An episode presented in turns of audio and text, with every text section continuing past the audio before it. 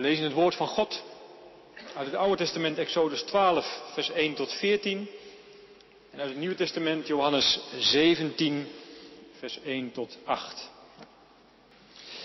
Exodus 12, vers 1 tot 14. En daar lezen we Gods woord als volgt. De Heer zei tegen Mozes en Aaron nog in Egypte, voortaan moet deze maand bij jullie de eerste maand van het jaar zijn. Zeg tegen de hele gemeenschap van Israël, op de tiende van deze maand moet elke familie een lam of een bokje uitkiezen, elk gezin één. Gezinnen die te klein zijn om een heel dier te eten, nemen er samen met hun naaste buren één. Rekening houdend met het aantal personen en met wat ieder nodig heeft. Het mag het jong van een schaap zijn of het jong van een geit. Als het maar een mannelijk dier van één jaar oud is, zonder enig gebrek. Houd dat apart tot de veertiende van deze maand. Die dag moet de voltallige gemeenschap van Israël de dieren in de avondschemer slachten. Het bloed moeten jullie bij elk huis waarin een dier gegeten wordt aan de beide deurposten en aan de bovendorpel strijken. Rooster het vlees en eet het nog diezelfde nacht met ongedezen brood en bittere kruiden. Het dier mag niet half gaar of gekookt worden gegeten, maar uitsluitend geroosterd en in zijn geheel, met kop, poten en ingewanden. Zorg dat er de volgende morgen niets meer van over is. Mocht er toch iets overblijven, dan moet je dat verbranden. Zo moeten jullie het eten. Met je gordel om, je sandalen aan en je staf in de hand, in grote haast. Dit is een maaltijd ter ere van de Heer, het Pesachmaal. Ik zal die nacht rondgaan door Egypte en ik zal daar alle eerstgeborenen doden, zowel van de mensen als van het vee. En ik zal alle Egyptische goden van hun voetstuk stoten, want ik ben de Heer. Maar ik zal jullie voorbij gaan. Aan het bloed zal ik jullie huizen herkennen en door dat merkteken zal de dodelijke plaag waarmee ik Egypte straf jullie niet treffen. Die dag moet voortaan een gedenkdag zijn die je moet vieren als een feest ter ere van de Heer. Dit voorschrift blijft voor altijd van kracht. Alle komende generaties moeten die dag vieren. En dan Johannes 17, vers 1 tot 8. Daarna sloeg Jezus zijn ogen op naar de hemel en zei: Vader, nu is de tijd gekomen. Toon nu de grootheid van uw zoon. Dan zal de zoon uw grootheid tonen. Hij heeft van u macht over alle mensen ontvangen. De macht om iedereen die u hem gegeven hebt het eeuwige leven te schenken. Het eeuwige leven, dat is dat ze u kennen. De enige ware God. En hem die u gezonden hebt, Jezus Christus. Ik heb op aarde uw grootheid getoond door het werk te volbrengen dat u mij opgedragen hebt. Vader, verhef mij nu tot uw majesteit, tot de grootheid die ik bij u had voordat de wereld bestond. Ik heb aan de mensen die u mij uit de wereld gegeven hebt, uw naam bekendgemaakt. Zij waren van u, maar u hebt hen aan mij gegeven. Ze hebben uw woord bewaard. En nu begrijpen ze dat alles wat u mij hebt gegeven van u komt. Ik heb de woorden die ik van u ontvangen heb aan hen doorgegeven. Zij hebben ze aanvaard. En nu weten ze echt dat ik van u gekomen ben. En ze geloven dat u mij hebt gezonden. Tot zover het evangelie voor deze morgen. Zalig wie het woord van God hoort, dat overdenkt en het bewaart in zijn of haar hart. Ik wilde vanmorgen vooral stilstaan bij het gedeelte uit Exodus 12.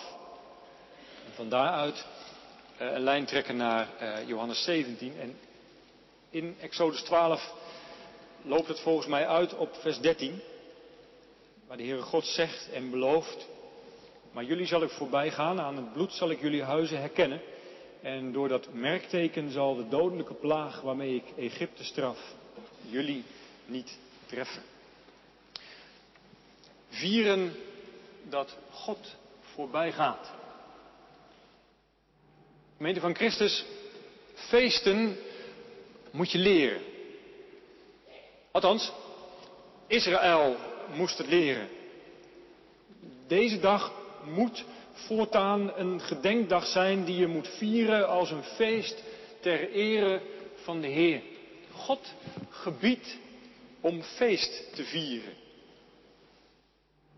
Israël moet leren feesten omdat de mensen niet meer weten hoe dat moet. 400 jaar woont het volk Israël in Egypte. En al jarenlang wordt het volk uitgebuit als goedkope arbeidskrachten van de farao.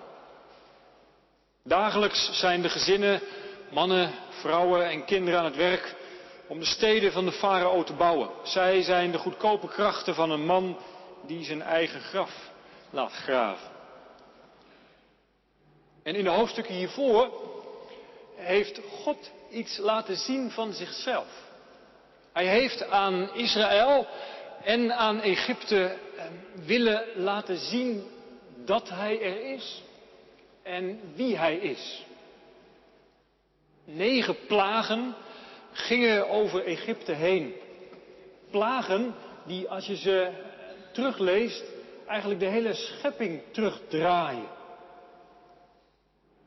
Waar God de aarde heeft gemaakt als ruimte om te leven, waar de hemel van de aarde werd gescheiden, het land van het water, en op het land een plek kwam om veilig te leven. Daar heeft God in de afgelopen tijd aan Egypte laten zien dat hij die schepping ook weer terug kan draaien. Dat is angstaanjagend.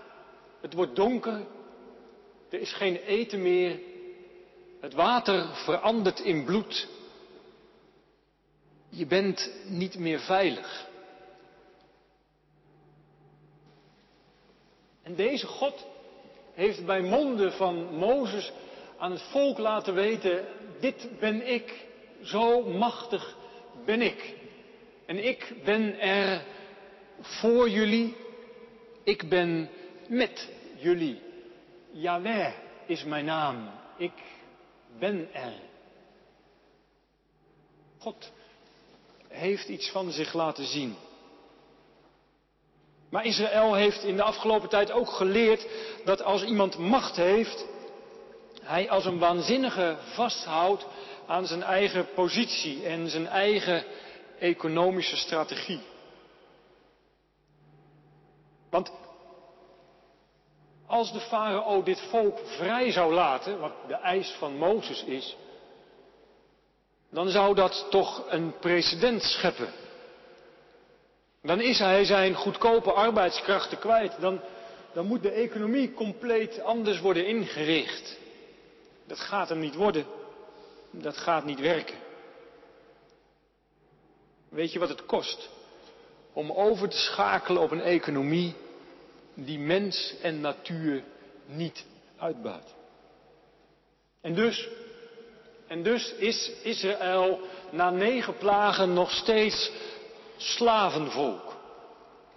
En slavernij betekent dat je geen tijd hebt. Want de tijd is van de farao. Hij bepaalt je agenda. Van s morgens vroeg tot s avonds laat. Geen tijd voor je gezin. Geen tijd om je week in te delen zoals je het zelf zou willen. En dus betekent slavernij ook geen tijd om in vrijheid God te dienen. Geen tijd om bij God te zijn en met Hem te leven. Het werk en de farao bepalen de kalender. En de farao staat een geregeld leven met God in de weg. En dan verleer je dat leven. Dan verleer je het feestvieren. En daarom klinkt Gods stem. Die dag moet voortaan een gedenkdag zijn. Gemeente, deze zondag is de eerste zondag in de 40 dagen tijd. Een tijd waarin de kerk van ouds vast. En er zullen er ook vast velen onder ons zijn die de komende tijd wat minder zullen drinken, wat minder op hun smartphone zullen kijken of in ieder geval het voornemen hebben om dat minder te doen. Op wat voor manier dan ook eventjes een stapje uit de red race van deze wereld. Omdat de kerk beseft dat er ook in deze tijd farao's zijn. Omdat er ook in deze tijd mensen en machten zijn die je agenda bepalen. Zodat je niet meer vrij kunt beschikken over je tijd. Zodat je op een verjaardag regelmatig verzucht, ik wou dat ik vaker thuis was. Omdat we beseffen dat we door de drukte van dit leven misschien wel aan het verleren zijn hoe we feest vieren. Hoe we mensen van God kunnen zijn. Mensen die bij God zijn. Hem aanbidden en met Hem eten. 40 dagen. Plus 6. Want op die zes zondagen kunnen we als kerk niet anders dan feesten. Omdat God het gebiedt. Omdat God zegt, doe het. Het woord van God komt door uw, door jou en door mijn leven heen. Dat leven dat voortrent. Waar je misschien wel geen grip meer op hebt. Gods woord breekt daardoorheen. Zoals op die eerste scheppingsdag. Er zij licht, er moet gefeest worden. Goed, dat is het eerste. Maar, maar wat moet er dan voor feest gevierd worden? Want je kunt wel heel hard roepen, ga feest vieren, maar wat moet je dan doen? Nou ja, het wordt in het hoofdstuk dat we hebben gelezen vrij uitgebreid beschreven, vers 3 tot 11. Er moet een lam geslacht worden, dat moet worden opgegeten in de kring van het gezin. En het bloed van dat dier moet aan de deurposten worden gesmeerd. Feestvieren, hoe doe je dat? Ja, door bij elkaar te zijn. Door te eten. En door te drinken. Die noties die vinden we in dit gedeelte en die liggen ook heel dicht bij ons. Wat is ontspanning? Wat is feestvieren? Met je vrienden, met je familie, een avond eten, een goed gesprek. Maar dan vindt er wel iets heel bizars plaats. Als God dus tegen dat slavenvolk Israël zegt, ga dat doen. Slacht een lam en, en heb je te weinig mensen om dat beest eh, met je gezin op te krijgen, nodig dan de buren uit. En doe het met elkaar. Braad het, eet het. Dan zegt hij tegelijk, en vang dan dat bloed van het beest op als je het slacht en smeer het aan de deurpost. Want ik ben in Egypte op de avond van dat feest. Uh, hier gaat het over God. Ik zal voorbij gaan. In het volgende hoofdstuk gaat het over een engel, de verderf engel. En dat woord verderf, engel, dat draagt al iets heel donkers in zich.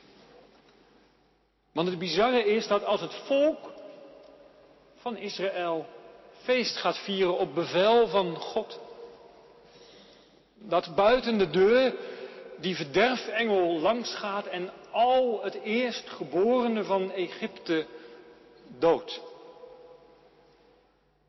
De oudste jongens en de oudste dieren. Dat is toch een bizarre situatie.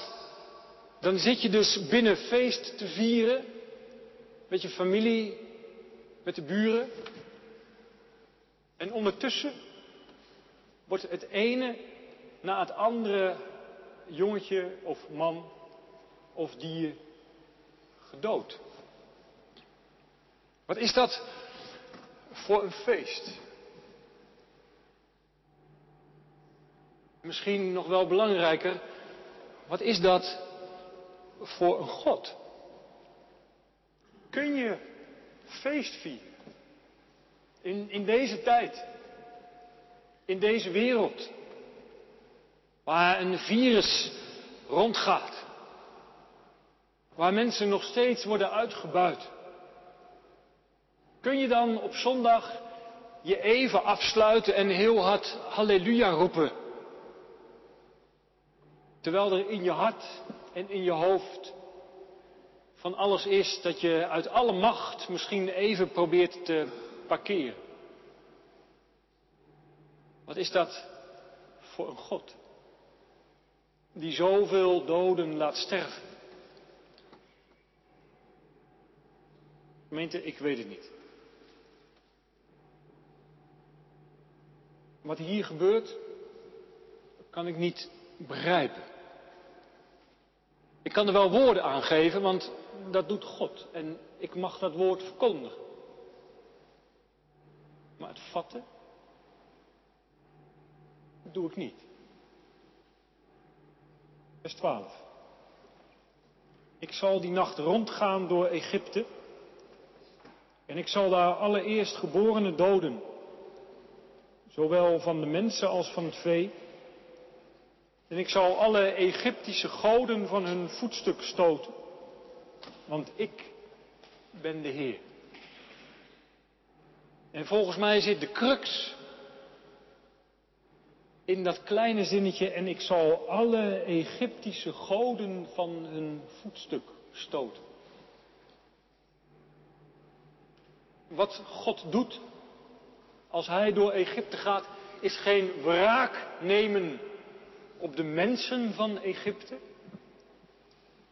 Hij doodt de eerstgeborenen niet als straf op wat zij hebben gedaan, hun misbruik maken van Israël in eerste instantie. Maar hij toont de onmacht van de goden van Egypte. Dat machtige Egyptische wereldrijk. Dat zijn macht en aanzien zijn voorspoed dankte aan de goden van haar land. Toon me uw God en ik vertel je hoe machtig je bent. En de goden van Egypte waren machtige goden. Want Egypte was een machtig land. En de Heere God zegt dat kan zo wezen. Dat kunnen de mensen vinden. Ik kleed ze uit. Die goden die je voorspoed brengen. De goden die je aanzien brengen. De goden die je geluk brengen. Ze kunnen je uiteindelijk niet beschermen tegen het liefste wat je hebt. Je kinderen. Ze kunnen je uiteindelijk niet beschermen tegen het beste wat je hebt. Het eerstgeborene van je vee. Ja, je bent rijk. Ja, je hebt aanzien. Ja, je hebt het gemaakt voor heel de wereld. Maar uiteindelijk sta je in de kou. Sta je in de storm en ben je niet veilig. Dat is wat God aan het tonen is. Hij kleedt voor Egypte de goden uit en stelt ze tentoon als lege goden. Als dingen die uiteindelijk het diepe geluk, de diepe vrede, veiligheid en rust niet kunnen brengen, niet kunnen geven. En op hetzelfde moment is er een slavenvolk dat bloed smeert aan de deurpost en dat feest viert. Zij vertrouwen op het woord van God. Ik ga jullie voorbij. En dus gaan ze feest vieren. Want ze vertrouwen erop dat God machtig genoeg is om hen te beschermen. God kleedt de afgoden uit. En hij toont zichzelf. Daar zit volgens mij ook de lijn naar het evangelie van Johannes. Jezus die bidt tot zijn vader.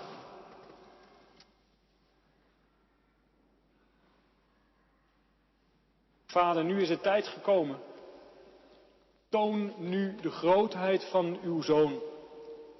Dan zal de zoon uw grootheid tonen. Opnieuw een geschiedenis die ik niet in mijn vingers krijg. God zendt zijn zoon. En Jezus gaat sterven.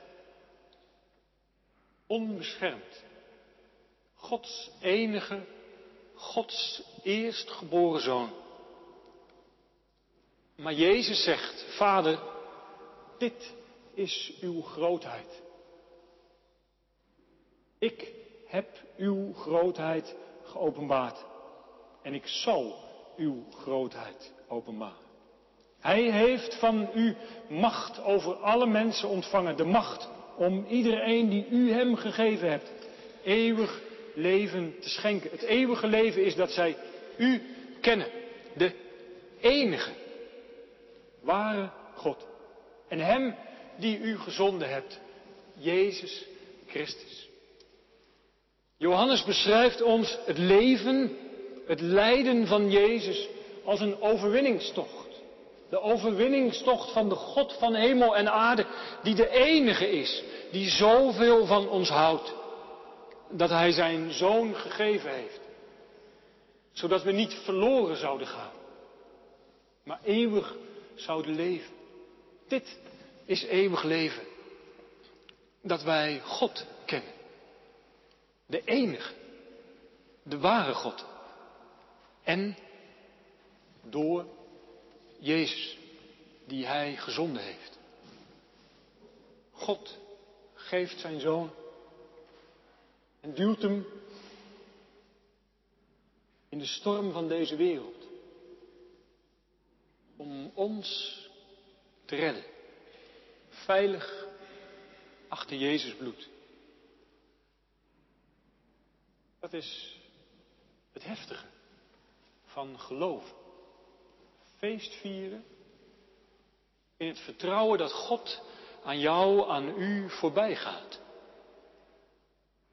Beseffend dat het oordeel over deze wereld gaat. Geloven dat Jezus gestorven is. Dat jij veilig bent. Bij de enige. Bij de ware God. De enige die je kan beschermen. Die je ziel omarmt. Die je zo lief heeft. Dat hij je nooit laat vallen. Die je zo lief heeft. Dat hij zijn zoon gegeven heeft. Bloed aan de deurpost. Als teken van vertrouwen. Deze God is onze God. En Hij is bij machten om mij te redden. Dat is het tweede. Dan een derde, het laatste. Er is wel iets vreemds aan de hand. Want dat feest, dat feest van het vieren dat God aan je voorbij gaat, dat wordt gevierd voordat Israël is bevrijd. Het is nog slaaf.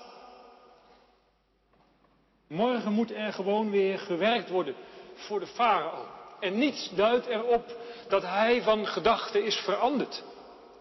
Niets duidt erop dat het volk waar je deel van uitmaakt nu ineens toverkracht, supermacht heeft gekregen. Je bent nog steeds onderdeel van een slavenvolk. En je leeft nog steeds onder een farao die je uitbuit en gebruikt. God beveelt te feesten, terwijl Egypte nog de baas is. Eerst het feest, dan de bevrijding. Dat is toch de omgekeerde volgorde. Er valt nog helemaal geen bevrijdingsdag te gedenken.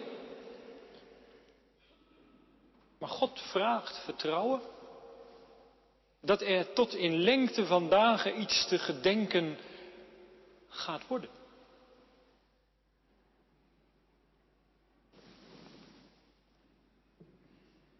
Als Jezus het avondmaal instelt, met zijn discipelen gaat eten, dan doet hij dat voordat hij sterft. Neem, eet. Dat is mijn lichaam. Dat is mijn bloed. Tot een volkomen verzoening van al jullie zonden.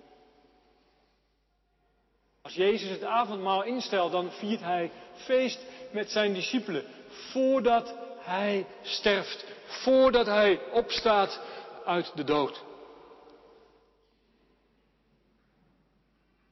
Zo krijgen ook wij die opdracht van morgen mee. Om feest te vieren. Zondag in de lijdenstijd. Terwijl je om je heen die bevrijding nog helemaal niet ziet. Gods majesteit, Gods liefde, Gods macht, Gods trouw, Gods genezing, Gods koninkrijk. Komt dat nog? Midden in de lijdenstijd. Terwijl in je eigen hart de stormen woeden. Er misschien dingen gebeurd zijn in je leven. Jij mensen iets hebt aangedaan. Wat je niet meer kunt herstellen. Misschien zijn jou dingen aangedaan. Waardoor je zegt, daar kan ik nooit meer achter terug. Er zit een heel groot litteken op mijn ziel. Ik voel mij geknecht door mensen in mijn leven. En dan verkondigt God om feest te vieren. Eerst het feest, dan de vrijheid. God verkondigt in Jezus wie Hij is. De enige, ware God. Bij wie we veilig zijn. Bij wie we feest leren vieren. Stormen woeden om ons heen. En toch, toch beginnen. Om die cirkel van ons leven, dat rennen en dat rennen te doorbreken, omdat God het zegt. Omdat we beginnen te geloven dat Hij gelijk heeft. Dat Hij leeft. En dat Zijn dood en Zijn opstanding het bewijs zijn. Gods eet dat Hij van je houdt en met je leven wil. Dat het avondmaal Gods onderpand is. Dat Hij met je eten wil. En feest vieren. Tot in eeuwigheid. Er is iets gebeurd. Paaslam. Jezus is geslacht. En daarom, daarom gaan we proberen feest te vieren. De ouders vertellen het hun kinderen, de gemeente vertelt het de wereld. God gaat aan ons voorbij. Hij straft ons niet, maar onderhoudt ons, opdat wij zouden vieren dat Hij ons bevrijdt. Een binnenpretje kan geen kwaad, maar echte feestjes vier je samen. Fijn dat u hier vanmorgen bent. Want feest vieren, leven met God, eten met Hem, dat leren we in de kerk. Feesten moet je leren. Om van slavendienst af te leren en godsdienst aan te leren. Om van verdrukking in vrijheid te komen. En de lijdenstijd is zo'n tijd om te leren feesten. Gelovig vieren wij Gods bewaring. Gelovig dienen wij Hem en worden bevrijd van de machten die ons knechten door Jezus Christus, het Lam van God. En al feestend leren wij leven met God. Want het leven met Hem is één en al bevrijding. Het leven met Hem duurt tot in eeuwigheid. Amen.